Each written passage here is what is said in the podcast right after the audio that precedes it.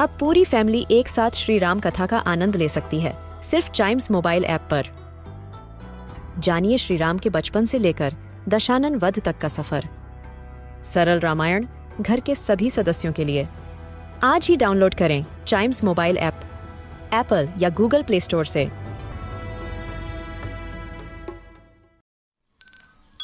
This is Chimes Radio, original podcast. The Council with the Munchkins.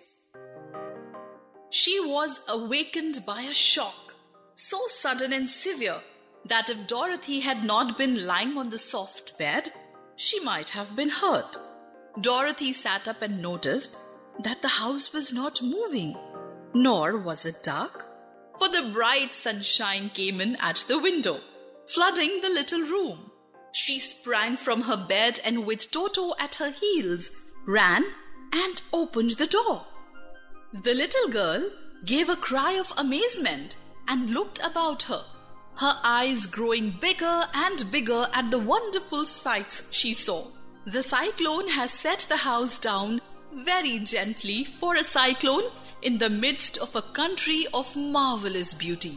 There were lovely patches of greensward all about, with stately trees bearing rich and luscious fruits.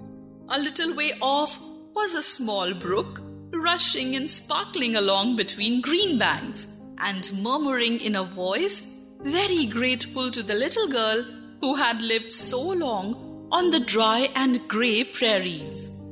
Dorothy noticed coming toward her a group of the queerest people she had ever seen.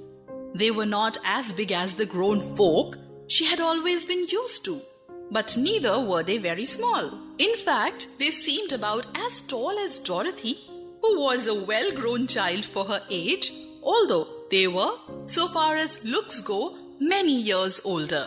All were oddly dressed. They wore round hats that rose to a small point a foot above their heads, with little bells around the brims that tinkled sweetly as they moved. The hats of the three men were blue. The little woman's hat was white, and she wore a white gown that hung in pleats from her shoulders. Over it were sprinkled little stars. The men were dressed in blue, of the same shade as their hats, and wore well polished boots with a deep roll of blue at the tops. When these people drew near the house where Dorothy was standing in the doorway, the little woman walked up to Dorothy, made a low bow, and said in a sweet voice, You are welcome, most noble sorceress, to the land of the Munchkins.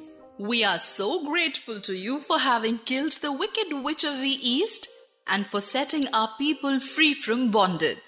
Dorothy listened to the speech with wonder. Dorothy was an innocent, harmless little girl who had been carried by a cyclone many miles from home, and she had never killed anything in all her life. But the little woman evidently expected her to answer, so Dorothy said with hesitation, Um, you are very kind, but there must be some mistake. I have not killed anything. Your house did anyway, replied the little old woman with a laugh. And that's the same thing, see? She continued, pointing to the corner of the house. Dorothy looked and gave a little cry of fright. There, indeed, just under the corner of the great beam the house rested on, two feet were sticking out, shod in silver shoes with pointed toes. Oh dear! cried Dorothy, clasping her hands together in dismay. But who was she? asked Dorothy.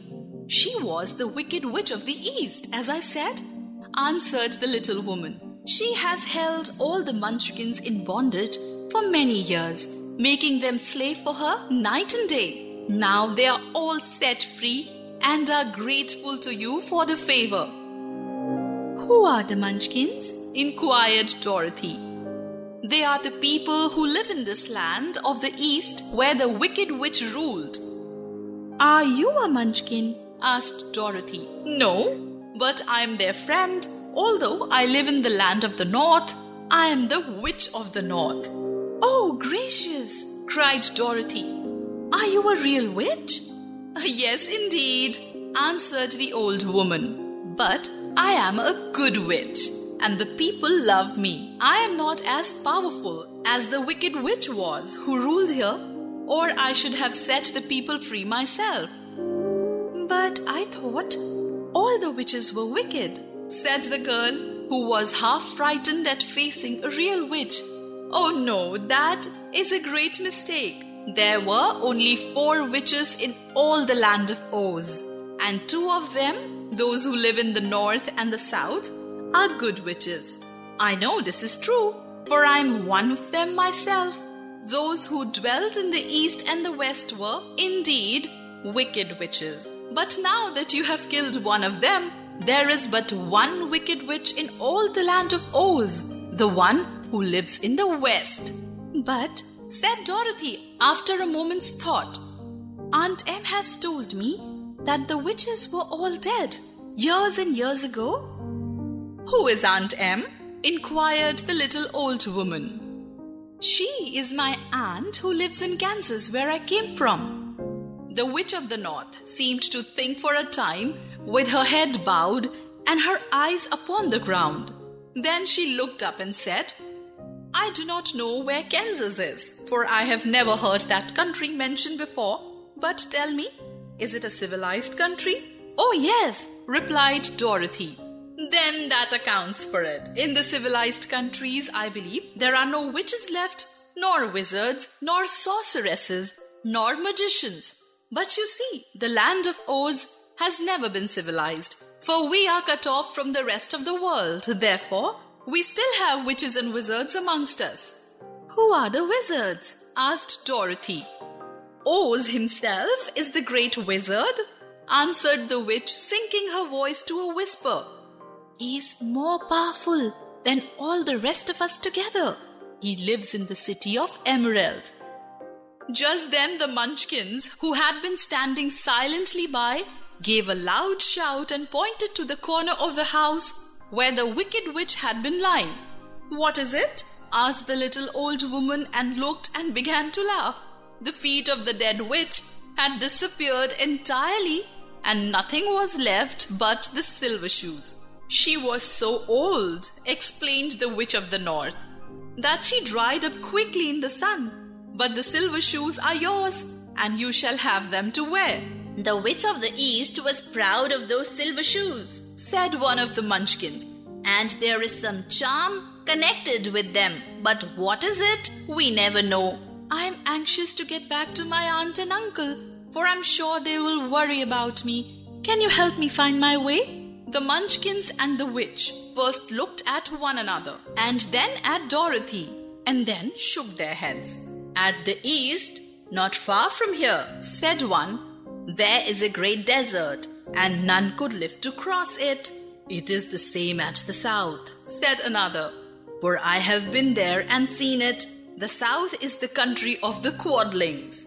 I am told, said the third man, that it is the same as the west, and that country where the Winkies live is ruled by the wicked witch of the west, who would make you her slave if you passed her by. The north is my home said the old lady. And at its edge is the same great desert that surrounds this land of Oz. I'm afraid, my dear, you will have to live with us. Dorothy began to sob at this, for she felt lonely. Her tears seemed to grieve the kind hearted Munchkins, for they immediately took out their handkerchiefs and began to weep also. As for the little old woman, she took off her cap and balanced the point on the end of her nose while she counted one, two, three in a solemn voice. At once, the cap changed to a slate on which was written in big white chalk marks Let Dorothy go to the city of emeralds. The little old woman took the slate from her nose and, having read the words on it, asked, is your name Dorothy, my dear? Yes, answered the child, looking up and drying her tears. Then you must go to the city of emeralds. Perhaps Oz will help you. Where is this city? asked Dorothy. It is exactly in the center of the country and is ruled by Oz, the great wizard I told you of. Is he a good man? Inquired the girl anxiously. He is a good wizard. Whether he is a man or not, I cannot tell, for I have never seen him. How can I get there? asked Dorothy. You must walk. It is a long journey through a country that is sometimes pleasant and sometimes dark and terrible. Won't you go with me? pleaded the girl, who had begun to look upon the little old woman as her only friend. No, I cannot do that, she replied. But I will give you my kiss, and no one will dare injure a person who has been kissed by the Witch of the North. She came close to Dorothy and kissed her gently on the forehead. Where her lips touched the girl, they left a round, shining mark.